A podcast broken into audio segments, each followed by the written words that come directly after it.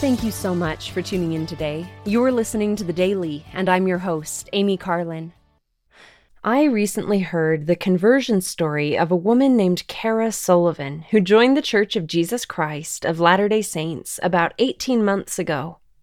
I reached out to Cara and she kindly gave me permission to share her words. This was her experience. I joined the Church of Jesus Christ of Latter day Saints in December 2018. I went from an atheist to a devout Christian literally overnight.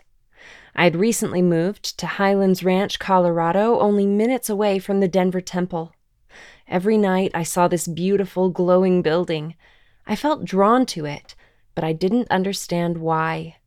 On November 10th, 2018, I decided to just drive up to it and let myself look at this building to get that weird feeling out of my system. But the Lord had a different plan for me. Before I knew it, I had walked inside.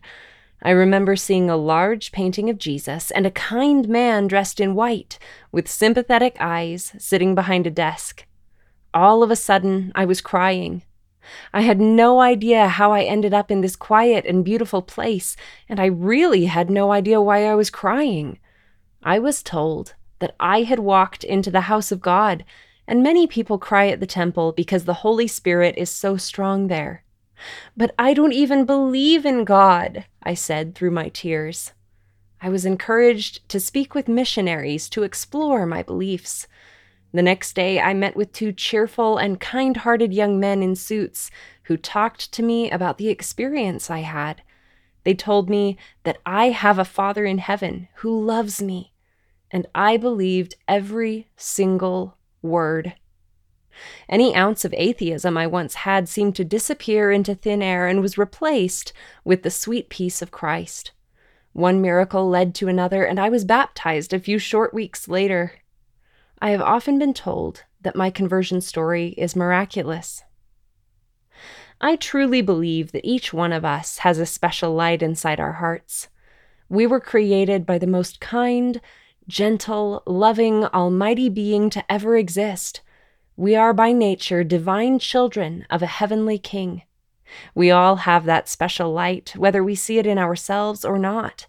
Use your light to do good. Use it to comfort, uplift, and encourage a hurting soul. You are special, and you are fully known and fully loved by the God of the universe.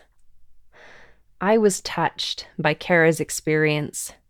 We each have the light of Christ, which can lead us to goodness and truth. As we allow that light to work in us and stand in holy places like the temple, we can feel God's love and feel the Holy Ghost as He testifies of truth. Thank you again for listening today. The Daily is brought to you by The Church of Jesus Christ of Latter day Saints.